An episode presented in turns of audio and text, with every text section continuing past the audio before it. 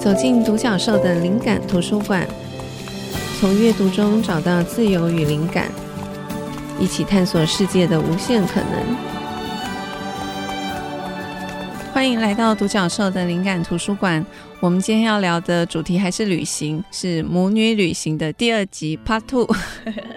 好，所以还是邀请到我的女儿陈德轩。轩，你再跟大家打声招呼吧。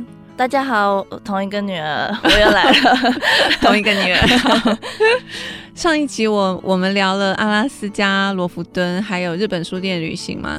然后其实因为那上次聊，觉得哎还有很多。可以讲的有趣的事情就来不及讲，然后我就私心想说啊，如果听众朋友觉得这集有趣的话，就会给我们一些回馈，我就可以继续再敲你来讲第二集。就就真的有些善心的网友、善心的听众说他们愿意听第二集，很善良。对，好，那今天我想要先聊一下我们上次来不及讲的曼谷的部分。曼谷的旅行，因为那是我们今年年初的旅行嘛，就是解封之后我们第一趟的旅行，嗯、而且我们两个都是第一次去曼谷。对，那其实回来以后，我觉得曼谷的后劲很强，所以我们又常常在生活当中又不断的常会聊到说啊，这个是曼谷的音乐，然后或者是会回忆起那次旅行，就是有很多我们觉得很意犹未尽的部分。好，所以首先我想说，先请轩分享一下。因为这一趟旅行比较特别的地方是，以往的旅行通常都是我规划嘛，然后轩就是当我的跟班这样子，就是一个不很很顺从、很顺从不抱怨的跟班这样。但这次曼谷旅行比较特别，是因为我买了一本我很喜欢的书，叫。偏执曼谷，然后我就把这本书给轩看，然后他就做了非常多的功课，所以这趟旅行轩的贡献还蛮多的。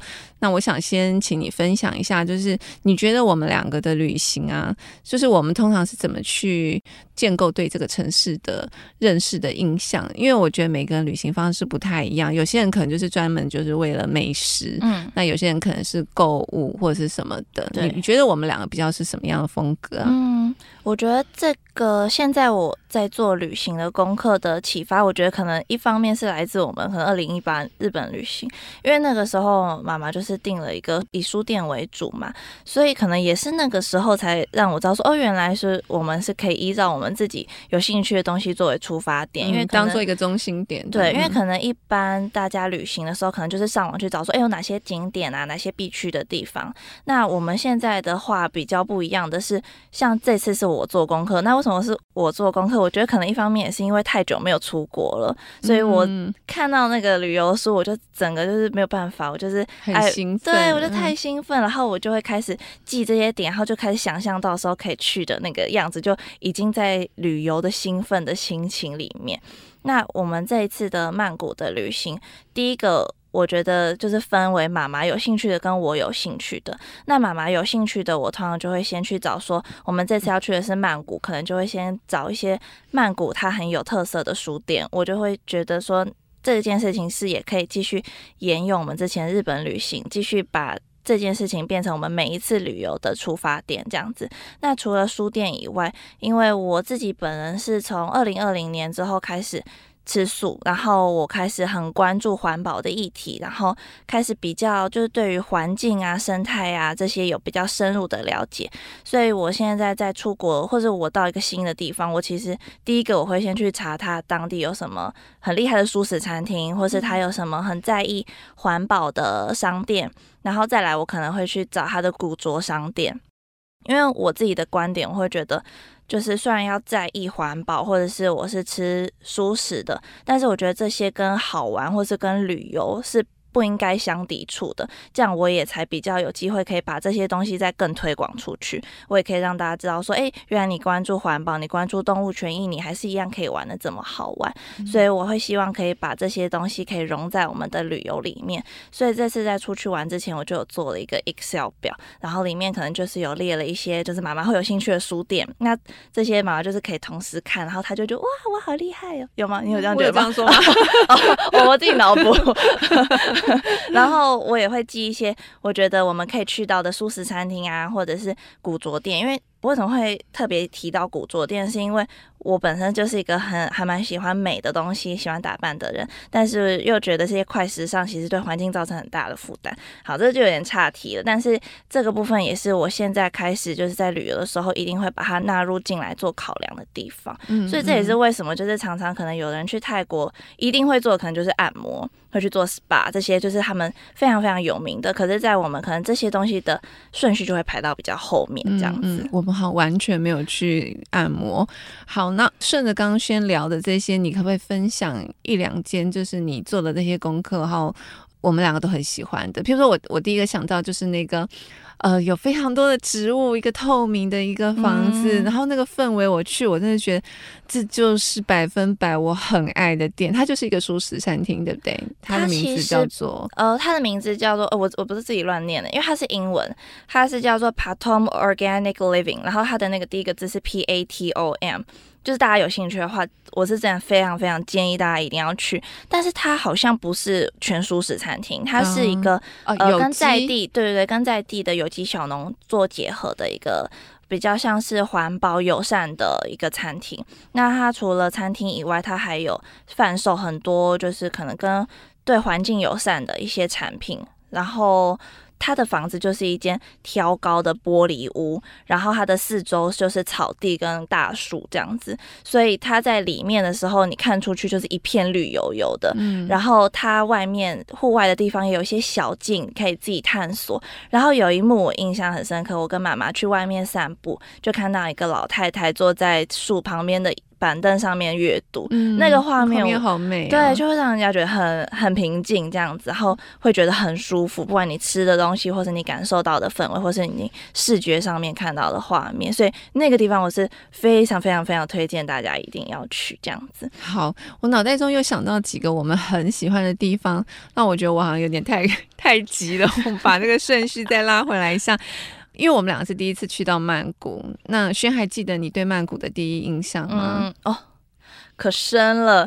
我我觉得曼谷这一趟应该是，我就曼谷对我来说是一个我从来没有过的一个旅游的经验。嗯、因为大部分的旅游出国经验都大概就是从出发前到到了到结束，大概都是差不多的心情，都是蛮兴奋、蛮期待，然后就觉得很新奇、很开心这样。可是曼谷比较不一样是。我觉得一方面也是因为我跟妈妈两个人都因为疫情的关系太久没有一起出国了，太久没有两个人单独自由行了，对，有点生疏，然后我们都有点紧绷，嗯、我们两个都对彼此就有点高敏感这样子，而且重点是我们要就是搭飞机，第一天晚上不是我跟你讲，在第一天晚上之前，哦、我们搭飞机要 check in 的时候，发现我们回程的机票我的名字拼错了。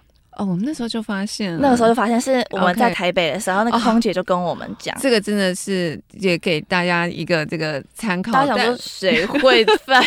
就你人不怕一万，就怕万一嘛，就是就是会会发生这样的错误。因为我是在平台订的机票，所以我们第三方平台。对，虽然我们很早就发现这个事情，但是机场那个航空公司说他们没有办法改，因为我们是透过第三方订的，一定要请原来的那个网站的。的这个单位去改，可是我那时候就是 email 跟他们讲，但他们就说他们也来不及改了。嗯嗯，总之这个错误就是现场我竟然就是我本来想说哦，看到了就改一下就好，竟然会遇到说两边都说他们没办法改的情况，这个倒是我没有预料到的。可能大家会觉得说没有人会犯这个错误，好，但我就是遇到了嘛。这样好，就是这个小插曲了。对，反正从那个时候开始，我们可能就说啊，觉得哦，有一点紧张，好像就是因为那件事情就变成说是我们到时候飞到泰国之后要处理的一件事情，所以心情上面就变得比较没有那么放松，就觉得好像有一件事情未解决这样子。哦，对，因为我们出发的时候，我们台湾的这个航空公司是有一点给我们一点小警告啦，就是说他们就是这次就让我们，但是他们不保证说回程的时候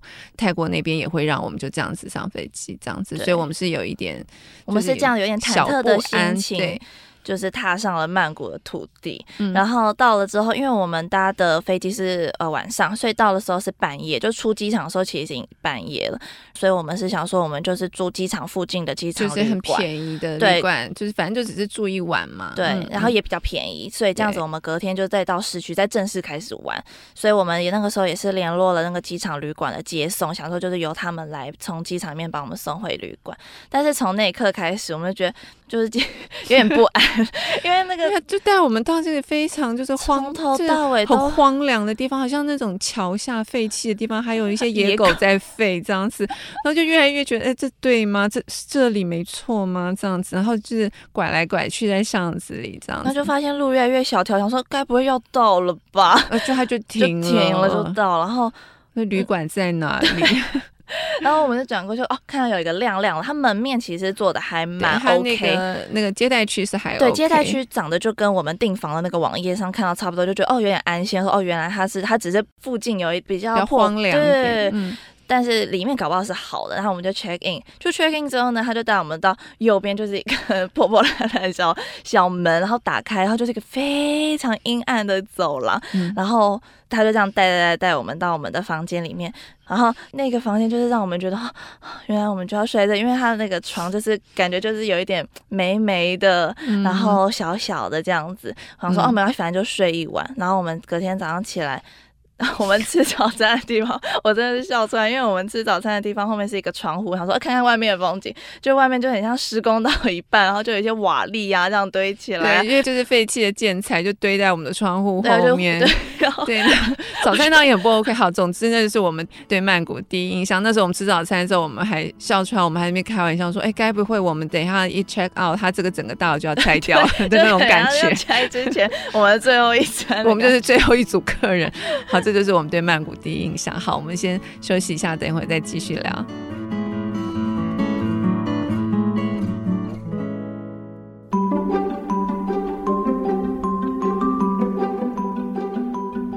欢迎回到独角兽的灵感图书馆。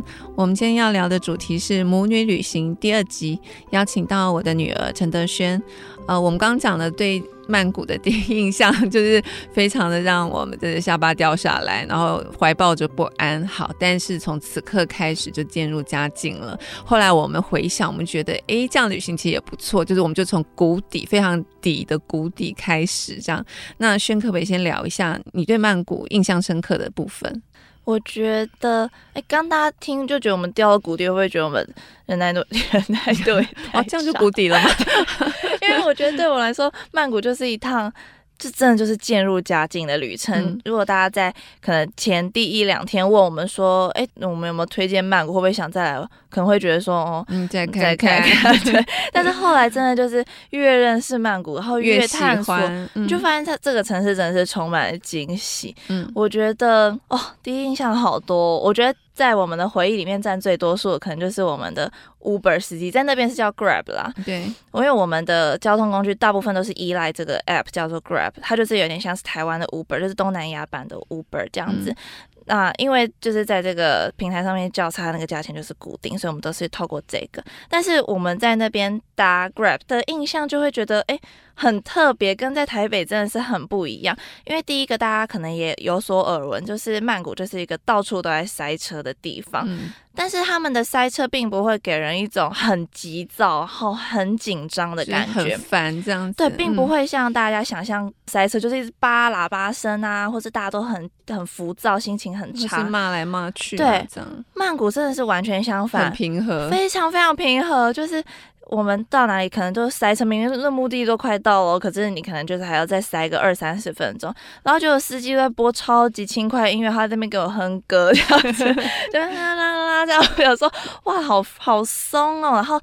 跟我们讲话也都是会很爱开玩笑，都会笑笑的。对，嗯、就也不会觉得说啊，好想赶快再再赶快换下一班这样子。所以我觉得我们多多少少也有被他们这些司机的情绪影响，就会觉得哦，好像就也没什么，就是这样慢慢，然后就听着车上好听音乐。这也是我觉得蛮特别的，特别，因为他们的司机就是当我们没有很清楚的看到正面嘛，但是感觉就是一般的司机先生就是大哥啊、大叔啊这样子。对对对，可是没想到。他们的音乐我觉得都蛮年轻，你都偷抄，我偷抄，对，我抄了好几首。哦，有一度超好笑的，我不是说就是司机都会跟着哼歌嘛，然后因为我有一次就是我坐在司机的的斜后方，妈妈坐在司机的正后方，然后我就看到他们两个同时在那边给我点头，然后说这两个是同时摇头晃脑，因为那首歌我很喜欢，然后我想说，哎、欸，大哥放的歌是我很喜欢，但其实不只是我，我记得他就是我们。坐的那很多趟，那个司机大哥放的音乐很多也是你喜欢，就是我在你的歌单里头有听过的歌。对，对对我们在对我们在那个 Grab 的司机的车上，我们都常常都是跟司机一起呈现一个非常 非常 chill、非常放松、真的非常三个朋友这样。而且他放的很多是西洋的热门的歌曲，对，就跟我们想象中大哥会听的，就那种刻板印象一样，很不一样。当然也有少数一些是放就是当地泰国歌，然后也是很好听，很好听，对，超级好听。然后我就发现哇，泰国歌很好听哎，嗯，嗯，好。那除此之外呢？你还，还有一次也很好笑，就是也是搭 Grab，就是我们要从一个书店，啊、书店，哎，那间书店我也觉得可以这样，因为这一趟刚宣讲就是说我想去的是书店嘛，可是其实，在曼谷。就是我印象深刻的书店没有像日本那么多，一方面是因为呃我看到的这个泰国的书呃大部分还是以文字为主比较多，那因为我不懂泰文，所以可能就是我可以理解的东西就没那么多。那再来是因为他们很多书都有封起来这样子，但是我们去的那间独立书店，我是觉得氛围我很喜欢。你还记得名字吗？叫 A Book with No Name。哦，对对对对对对对，嗯，然后。好笑的部分来了，就是我们要回程的时候，我们也一样是叫那个司机嘛，然后他是在马路中间，对不对？对，因为他们是有夹。嗯，对对对，对，所以他那个方向跟我们不一样。然后我们在路口等车嘛，然后我们就看到说，哎，那个司机来的方向刚好会是在马路的对面。那一般如果是我们在台北叫 Uber 的话，我们习惯就是他们等他回转，对，他就是会回转到我们面前。啊，如果真的不行，司机可能会叫我过马路什么之类的。但是因为我们也没有，他们想说，那我们就乖乖的在店门口等。然后我们就看到，因为我就看那个车牌号码，我就看到从高架桥，高架桥哦，大家注注意喽，高架桥，高架桥。下就刚好出来有一台车，哎，车牌号码就是我的车，然后我就干嘛我说，哎，这车他在对面了，等下应该就会回转，他就停了，然后 他就停在马路中间，而且是高架桥刚下来的地方，就车水马龙，他就停在那里，他就把那个车窗摇下来，就跟我们挥挥手，就叫我们上车，然后我就很紧张，因为后面就是车子都很急嘛，然后我想说，哦、我们就看 看着我们这一侧没有车，我们就赶快这样跑跑跑，然后我们就在大马路的正中间这样上车，然后司机就一样就是。对我怂，就说哎，这样，hello，对，对，我们就想说这样也行吗？我说嗨，hello 嘞，紧张死了。结果呢，我们才刚刚觉得说，哎，上这是很有点惊慌的上车，才刚刚上车没几秒，他然后又听到他放很好听的泰国歌，对，我们又放松，我们又开始，然后我又开始偷抄那些歌名。好，这个印象很深刻。那还有其他呢？就是啊，我们很喜欢恰土恰。哦，哇，我觉得。这一趟我真的觉得曼谷的，不管是古董或者是它的二手的商品的这种选品店，或者是一般选品店，我觉得真的超强的。我们去到好多，就是有点类似，可能是古董或是二手衣、二手物的选品店，或者是不管，或者是他们的那个叫什么市集，真的都是挖宝的圣地。对，我们现在那时候，因为恰如恰当然就很有名嘛。哦，去之前其实就有朋友推荐，就说夜市市集一定要去这样。那以前在杂志社的时候，我们做过那个泰国的专题，也知道说他们这部分的设计真的就很强。可是也就只是透过朋友说，或者是听报道。嗯、那这趟是我们就是亲身去去了，去了以后才真的。亲身体验到所谓的泰国的设计很强是怎么一回事？嗯，那是真的很强吗？嗯、就是啊，真的很强。就是光逛他们的那个市集跟夜市，真的就像轩讲，有很多宝可以挖，真的。嗯，然后而且我觉得。呃，曼谷的设计给我的感觉是我在其他地方真的没有看过，就是很有他们的风格。譬如说，我们有时候可能我们在台湾有一些风格不错的店，我们可能会觉得啊，有一点北欧风，或是啊，有点像日本的店。可是，在曼谷，我觉得我很难归类说它是像谁，它就是像，它、嗯、就是它就是曼谷，它就是像泰国自己，嗯、就是很有自己的这个风格，所以常常会让我们有一种很惊艳的感觉。对，就是一个小小的。一个摊位，它可能就摆出设计感很强的东西，所以我们去逛的过程当中，我觉得其实就是不断的发出惊叹。然后本来觉得说，我们这一趟也不是购物之旅，不要买太多东西，我们就去眼睛饱览就好。就我才这样讲，对，两只手已经拿不完了，就是还是很多东西你会很想要买，嗯、因为它的价位也比较便宜。我觉得他们的厉害就是他们会做出让我们觉得真的是太独一无二，你在这里必须要收藏它的那个价值。嗯，就是它有那种。就是觉得哦，我真的是没有看过这样子设计的那种感觉，而且他们，我觉得他们摆放的方式都是非常有生命力的那种，不是说摆的很整齐，然后让你可以一目了然，所以你才会一直有觉得说，哦，这个东西旁边还塞了这个，或者这个东西里面还包了这个，就是会让你一直觉得一直惊喜，一直惊喜这样子，嗯，眼花缭乱。所以我真的是蛮推荐，如果朋友们要去曼谷，要去市集，真的值得空一个下午的时间。对，对，我们不要匆匆忙忙，大概。只有花了三个小时，真的是太赶。对，大家可能觉得三个小时够多，可是对我们来讲，我觉得三个小时还是不够。恰图恰真的太大了，哦，很大。而且我觉得我自己很喜欢曼谷的一点是，他们都会给我一种很欢乐的感觉。嗯，所以包括从我们虽然在塞车，在车上，我就已经有很放松、很快乐的感觉。然后到任何一个地方，比如说他们的市集、他们的这个夜市，它就是有的逛、有的吃，然后也有乐团的表演，也有音乐，然后到处就是充满了节庆。的氛围，就是我觉得整个的那个气氛都是让人很开心、很放松、很欢乐的。对对，这是我最喜欢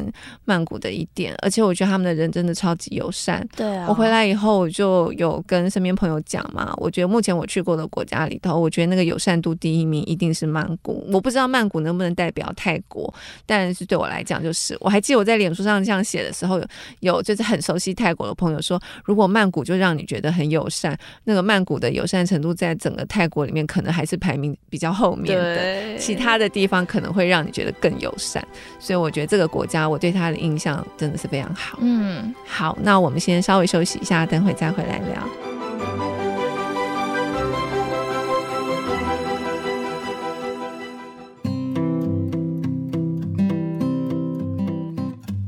欢迎回到独角兽的灵感图书馆。我们今天聊的主题是母女旅行的第二集，邀请我的女儿陈德轩。呃，我们刚刚前两段先谈我们上回没有机会谈到的，我们都很喜欢的泰国旅行。那因为时间有限，可是我觉得有一个地方，我希望就是我们一定要带到。那我想请轩分享一下，因为刚讲这次的曼谷旅行，我们是渐入佳境。其实到旅行的后半段，因为我们大概待一个礼拜嘛，后面几天我们去到的地方就越来越喜欢，越来越喜欢，然后就觉得这太迷人了，觉得呃好像只有在曼谷有看过这样子的地方，其他地方我们没有经验过。虽然日本我们也很喜欢，可是我觉得那个调性完全不同。嗯、那我们后来最喜欢的一间店，我想请轩介绍一下。好，呃，我先说它的店名叫做 W W A Chillsless Cafe，它是一间嗯。它应该是两层楼的挑高，然后它的一楼是选品店跟咖啡馆，然后它的二楼是古着店，然后它的那间店我们印象深刻，我们搭 Grab 下来，然后我们看到它的门口，大概在门口逗留大概十几分钟，我们才真的踏进去。因为它真的是太厉害，它从门口它就开始摆一些他们的选品的物件。嗯、那我真的不知道他们到底那个袋子好好看，真的，我而且我真的不知道他们怎么有那样子的想法去那样子呈现他们的颜色啊，对，呃、材质、啊，还有他们那些商品的摆放。我觉得那那件事情很厉害，就是一样都是要放要卖包包，或是他是要卖衣服，可是他。就可以用各种你想象不到的。我记得他的门口就放了一个小型的冰箱，冰箱里面还有其他的物品。嗯、我觉得这真的是太好玩了。嗯、然后我们真的是就是有趣，我觉得就是很有趣。对，就会让人家就是一直颠覆你的想象这样子。而且他随便用他们以前手写的菜单，是不是？酷毙，对，然后对缝在他们的袋子上，那个当做他们的那个标签，对。那个价钱的标签，连那样子我都觉得超级超好看。我们在外面是已经看到就有点疯掉，然后才想说不行，我们要先进去。然后它里面，因为它也是一间餐厅嘛，所以它的座位就它是有座位的。然后它的每一个座位，我们也都觉得就是很有趣，就是每一种座位的安排都很有趣。嗯、然后它的餐也非常好吃，然后它的音乐非常好听。我又抄了好几首，这真的是我们在那边就是抄了非常非常多。那边的歌，就它一整个氛围都很舒服，嗯、然后他的衣服。就是因为它有很多其实是二手的衣服，可是它的品味又非常好，所以你在那边真的是可以挖到质感很好的宝这样子。嗯，所以这这这个地方真的是推荐大家一定要去。嗯，你今天带的包就是曼谷买的？没错，哇，真的超级好看。好，那我们曼谷先讲到这边，因为其实当然还有很多很有趣的地方，但是我觉得我们就是先想要先传达一个我们对曼谷印象真的很好的一趟旅行，而且有很多很有趣的部分，就是包含我们去到一些百货公司，然后也。也有有搭船的经验，就是我觉得有很多很特别的体验。那当然，虽然说曼谷相对来讲还是一个比较繁华的城市，人也蛮多，但是我觉得在很多的。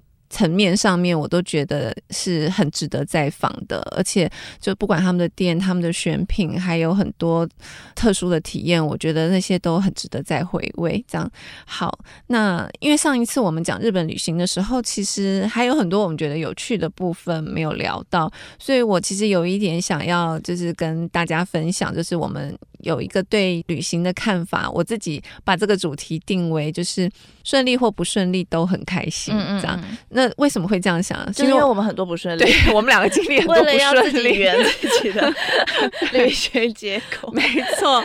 好。而且，因为其实日本书店旅行是我们两个第一次这么长时间的相处。嗯、虽然说我们俩住在一起，可是就是同住的家人也很少会每一天二十四小时都在一起嘛。所以我觉得那趟旅行对我们来讲也是一个考验，一个月二十四小时长时间都在一起。可是也是因为这样子，我觉得有很多很有趣的回忆。我觉得也是因为我们两个在一起才会发生的状况。你有没有想到什么？你可以先聊一下，先笑吗？啊，因为因为我想到的就是一些我觉得很好笑的，但是很琐碎的事情。对，不知道大家会不会觉得好笑？就是我们在旅行。中就是常常会发生一些自己的，就事后回想，真的是笨到不行，白痴。对，就像我们可能，因为我们那时候去日本，第一站是去福冈嘛，然后我们光在福冈就发生很多很白痴的事情，例如说妈妈撑着阳伞，然后我们在走走走走走，然后突然不知道为什么妈妈就突然开始翻，她就说：“哎、欸、哎。欸”我的伞嘞，然后我就超级紧张，我说天哪天哪，东西该不会又要不见？因为我们这个东西很常落来落去。我说天啊，我们已经离刚刚那个地方很远。我们两个就说，等一下等一下，你先不要紧张，你先慢慢找。然 后我就帮他拿着他的阳伞，然后我说，等下你慢慢找。然后我们就停一停，然后我就突然想说，哎。然后我们就同时看到那个伞，他们就笑到，伞就拿在手上，然后说我找不到伞，然后轩还安慰我说没关系，我先他先帮我拿了伞，然后我们那边找伞，就伞一下在我手上，一下在他手上，就超级白痴。或者是妈妈要戴太阳眼镜，哦原本以为没，然后找到眼镜盒，打开老花眼镜。哎，这我觉得这跟我刚刚设定主题好像不太一样。我们刚刚讲不顺利，可是这不顺利都是自己造成的，这些都是你。都我造成。哎，说到这个，你上次不是有说你有想到还有个泡面，那也是你啊，那也是我。哦，就是我们那次去日本，就是哎，其实我我不是常常给我女儿吃泡面啦，但是就是有几趟玩的很累，回去想说最简单，我们就是吃泡面这样子，所以有几次我们是在就是旅馆房间吃泡面。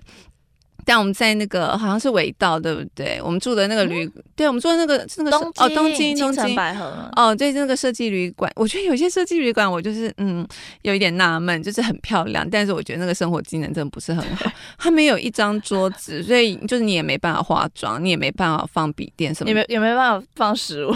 对，所以我们那个泡面是在洗手台旁边泡的，洗手台不是平的，我们就是放在那种盆子。盆子厚厚的那个转弯，不是刚好有一个呃放肥皂的那个地方，九十度的地方，就把碗放在那里这样子。对，然后我们就是要弄什么调味包，什么时候？因为我就是一个手很拙的人，然后我就把它弄翻了。对吧？就是这样而已吧。哎，对啊，那然然后嘞？哦，然后，然后我们就很惊慌嘛，因为就很怕把人家地板弄脏，所以就又赶快打扫啊，就是把它弄起来，就弄一弄。然后不知道怎样，我项链又掉在旁边，然后项链就跟酱狗 对。反正整个就是在那里弄很久，就我们就常常会发生这种事。还有我们到了第一天，行李箱就打不开，也发生一个这样的事件。对对，但是我是觉得有时候就是那个不顺利，其实也很快就化解了啦。是我化解的，其实也还好，你就躺在。哎，我觉得是靠我哎，因为我觉得我就是靠念力，我就相信说他十分钟以内一定会解决。哎，就就解决了，就是我解决到，就是我试的那十分钟。可是是我相信，我用我的念力，我相信他。我们先暂停，暂停。好吧，好，这不重要。好，这个其实对啊，我问的是，你上次不是有说你有想到跟我旅行的坏处？哦。跟学旅行的坏处，其实就是在家里跟他生活的坏处，其实就是同一件事情啦。对，就是因为你就是东西都乱丢，就很容易找不到嘛。然后我记得有一次。也是在尾道嘛？我忘记，反正就是我就在那边忙，就在整理行李，然后我就问你说，哎，你有没有看到一个什么什么东西？然后你就说没有。然后因为我们两个行李箱嘛，你说没有，然后后来我自己去找，结果我一找就找到，然后我就拿起来问你，我就说这是什么？不公平。然后轩就回我一句说，就是你被行李箱背叛这样子。好，我觉得这是跟你出去玩的缺点啦，就是东西常找不到，然后我要自己找，嗯、然后就都不放好。好什么还好？这很严重吧？然后我觉得 有一个一定要讲。就是饺子事件，因为我很喜欢做表，然后后来因为那趟旅行就是太多我觉得很有趣的事情，我请轩做一个就是旅行之最，对，叫日本之最，日本之最。然后小饺子是放在什么地方？呃，放在两个地方，一个叫三笑，一个叫四窟。好，这个好笑你你讲吗？还是我讲？啊，为什么？呃，三笑跟四窟，意思就是因为我是一个情绪很复杂、丰富，他就是一个情绪起伏很大的。对，我可能前一秒在笑，下一秒开始大哭的那种。然后三笑就是就在日本就是三次笑到不行，然后四哭就是四次我在日本哭的经验。对，对对，都是我。然后为什么饺子事件可以发生两个？而且这两。笑跟哭都是在还没有进去饺子店之前，我们就是查到一个，就是在我们的旅馆附近有一个非常有名的饺子店，然后我们想说就去吃吃看，然后果然他在外面在排队，嗯，然后我们想说，哎、欸，那个人潮好像也还可以接受，我们想说也没事，我们就排排看，对，而且想说排队表示说他可能真的很有名，对对，对对，而且因为没有真的到大排场，会觉得好像可以排一下，然后我们在外面排的时候想说，哦，那就看一下他的菜单啊，看一下 Google 评论这样子，对，那 Google 评论它会自动帮我们转译成中文，对。我以前不知道有这样的功能，嗯，我也不知道。反正就是各国的旅客在那边留的言，都会帮我们转成中文。然后我们就觉得有一些，我们就觉得是翻译的问题。对，就说什么饺子跟拇指一样，大王说开玩笑，有可能。然后我记得他一些评语真的很好笑，他就说什么饺子是不错，但是是昨天的味道 之类。我觉得是后天的味道，后天的味道，就是看不懂，就觉得是翻译的问题。对，对我们就会觉得怎么可能只有大拇指？然后我们就看那个。笑到哭这样，所以笑跟哭为什么在这边都会有？然后呢，我们就进去了。然后哦，而且我们在外面，我们就先看他，他有那个菜单嘛，他有先贴在外面。然后就说哇塞，二十个饺子就只要台币，就非常低的价钱，就很便宜。我想说难怪这家店那么有名，嗯、因为它可能 CP 值很高。这样，然后我们就进去，我们想说二十个饺子，我们就先点一份，就两个人一起分这样子。就那个盘子大概就是跟。就很普通一般的大小的盘子，大概中型盘子，小小的。然后那个饺子大概二十个饺子，只只放盘子一半。就是这么小，真的就是拇指大的饺子，对，所以那是我们第一次就是大开眼界。所以它饺子，我是后来回来我才知道啊，就日本有这种所谓的一口饺子。可是我们那时候我们两个孤陋寡闻，不知道这件事。可是它在一口饺子里头，真的也算是很小的，所以它真的是贵到翻，而且 它很硬，我不知道为什么。然后那个，因为那时候轩还没有吃素，我们还有点一盘那个鸡翅，鸡翅也是，鸡翅也很小，鸡翅也跟拇指。差不多，而且重点是它非常硬。嗯、然后我还记得轩问我说：“你不知道你是在吃肉还是吃骨头？”但我不知道在咬到什么。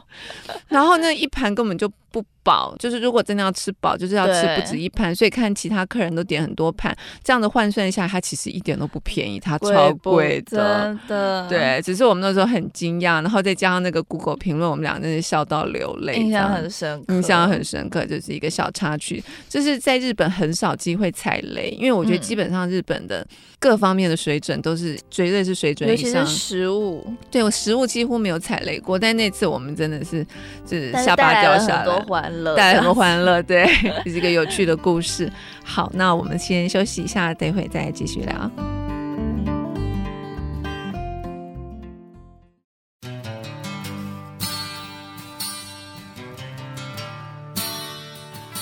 欢迎回到独角兽的灵感图书馆。我们今天聊的主题是母女旅行的第二集，邀请我的女儿陈德轩再次来跟我们聊上回第一集的时候没有聊到的部分。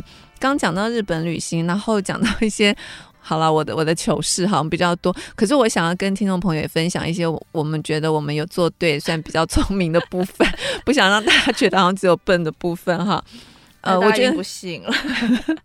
我觉得我们做对的部分，我自己觉得啦，就是我后来在演讲当中也有提过，就是这种比较长程的旅行，后来我都会要求轩要每天写日记，让我自己也是。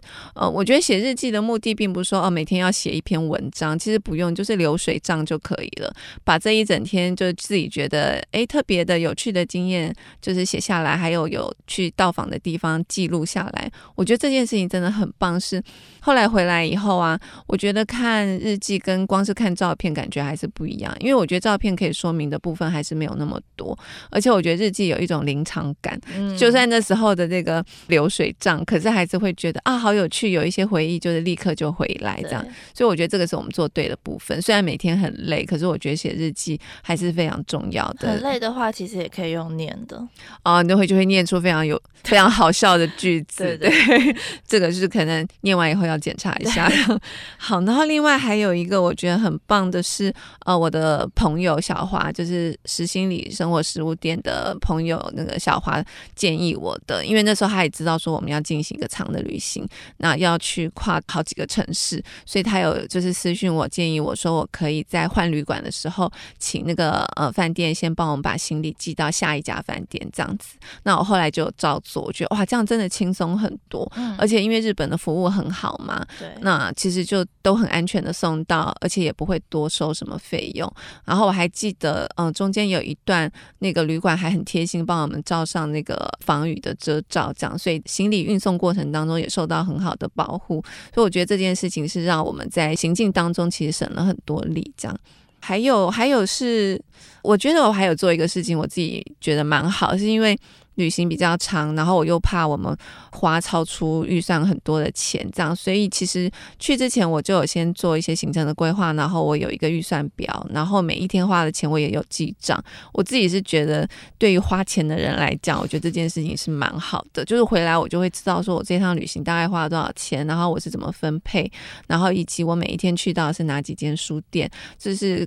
跟这个日记交叉就是这样子对照起来，我觉得那趟旅行我就有一些很值得参考的部分。我下次如果需要知道什么资讯，我就可以很方便的看到。而且老实说，我觉得这趟下来就完全都没有超出我原来的预算，没有像我想象中可能会要花到的那么多钱。所以我觉得这个是我们做对的部分。嗯，那哎，那也是我做对的，哦、对，都是你。嗯、好，那我想问一下，你觉得这趟旅行？对你来讲最大的收获是什么？就是跟着我去日本书店旅行。其实我觉得每一趟旅行的收获其实都是开眼界啦，只是说可能每一次接受到的东西不太一样。但是因为那一次的旅行，其实是我有记忆以来可能最长时间的。就是自助旅行，嗯嗯、所以那一次其实感受其实还蛮新鲜的，因为可能我们有很多东西是我我跟妈妈两个人自己要去摸索出来的，然后我们两个自己要去决定说我们要怎么安排行程这样子，所以我觉得那次的旅行对我来说，我觉得是一个在我。对于自助旅行这件事情下了一个很新的一个定义，让我知道说，哦，原来旅行也可以用这样子的方式，或者是，哎，也可以由我们自己有兴趣的东西作为出发点，这样子。嗯嗯，嗯，我觉得我们那次去了好几个城市，有一些城市我是第一次去到嘛，然后我自己最喜欢是神户。嗯嗯，我觉得神户整个城市就给我一种很高贵的感觉，很有气质，然后很美、很舒服的感觉。我不知道，也可能跟我们那时候去的那个。个应该是说跟季节还是温度有关，总之我就觉得很舒服。因为去到神户，我就觉得整个城市给我一种就是很美很美的感觉，像四十几岁，然后很有打扮的日本的女明星。哦，对，而且我们去到那个大街小巷也是，我们两个又一直在惊呼，就觉得哇，他们这些店的。光是那个店面的设计感也太厉害了吧！嗯、就先不要看他卖的是什么东西，就是每一间小店，我觉得那个设计感都超加分的。所以我觉得，对于设计啊美感是有兴趣的人的话，我觉得去那里会得到很多很多的充电。嗯，那我觉得。就是不用买东西，光是这样子用眼睛去逛，我觉得就会得到很多各方面的提升。那我自己觉得，因为我原来对神户是完全不认识，去了以后，我觉得我非常喜欢的城市，我印象最深是神户。嗯嗯，我觉得像这种可以去到很多个城市的这种比较长期一点的旅行，我觉得每一次去都会有一种让我知道说哦，原来还可以这样子生活的那种启发，就觉得说哦，原来也可以这样子过生活，或者是你休闲的时候你也可以这样子做之类。所以我觉得这个是对我来说每一次的旅行最有趣的地方。嗯嗯嗯。好，那我们呃这一集要推荐的书，那请轩呃先分享。哦，好。今天要推荐的这个书，就是刚刚前面在讲曼谷的时候有提到的《偏执曼谷》那本书。然后这本书的作者是一对夫妻，那主要是女生写的，女生是一个台湾人，然后她的先生是荷兰人，嗯、然后是摄影师。嗯，他们有一个网站，对，叫做 Rice Potato。然后里面的摄影大部分是由先生。拍摄这样子，然后我 我现在手上拿这本书，哈，你自己笑出来，因为它贴满了标签。我说你这样贴有意义吗？因为它几乎每一页都贴了。对啦，因为我原本以为是有意义的，直到我贴到最后发现，哎，好像每页都贴。因为书做的很美，真的，它的设计真的超厉害，而且我觉得它。写的非常非常详细，他从就是可能你事前的准备啊，你可以买你要下载什么 app 啊，或是你可以怎么去规划，然后再讲到十一住行娱乐，然后每一个区域你可以去体验什么东西，然后中间还有穿插一些可能在地的艺术家的访谈之类的，然后。这本书对我来说，就是我们去曼谷之前提供我们真的就是让我们有很多哦，原来就是网络上真的有些地方是在网络上你样子查是查不到的地方，所以我是还是觉得旅游书也很有趣，是在这个地方。嗯，对。嗯，那这个书我觉得我还要先谢谢传巧章，就是他也是一位作家，然后他之前长期住在曼谷，那以前在杂志社的时候就常常请他帮忙写曼谷的。报道。那我这次要去出发之前，我就有先请教他，我们要去曼谷，他有没有推荐的地方？所以他也有推荐给我一个当地的，就是有点像设计杂志这样子的网站。所以在那上面，我们也找到了一些可以去的地方，我觉得是帮助很大。嗯，然后 Rice Potato 也是他推荐的，然后这本书也是传销章推荐。然后传销章自己也有一个粉砖叫做曼谷传巧，所以如果各位对于泰国啊曼谷有兴趣，都可以去追踪他们这样。所以我很感谢。他那我自己要推荐的书，因为之前有好几集讲过旅行嘛，都已经有分享过一些跟旅行有关的书。我今天想要分享两本，就是他们其实不是标榜旅行跟旅行书，就是它的书名并不是直接就是跟旅行有关，但是他们的内容就是旅行在他们想要讲述的内容里头是占据很重要、很关键的地位的。嗯，第一本是《被中断的人生》这本书，之前出版的时候也有很多的话话题，因为文字很美，写得很好。那这个女生，这个作者，她是二十出头岁的时候就被诊断就是罹患白血病，所以她是一个非常年轻的癌友。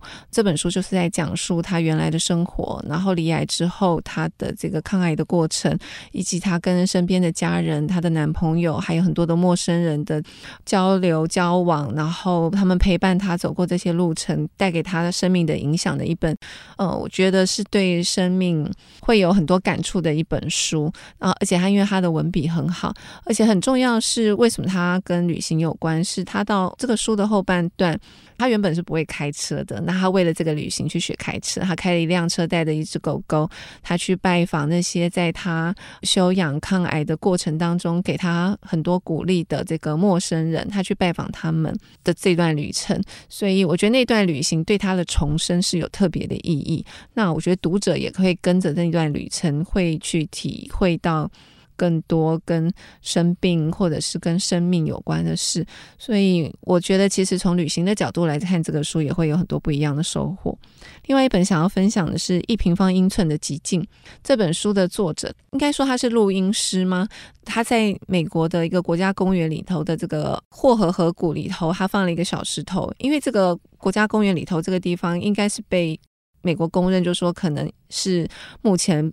最安静、最寂静的一个地方了，所以他放了一个石头，一个象征性的一个石头放在那边，呃，就叫做一平方英寸的寂静。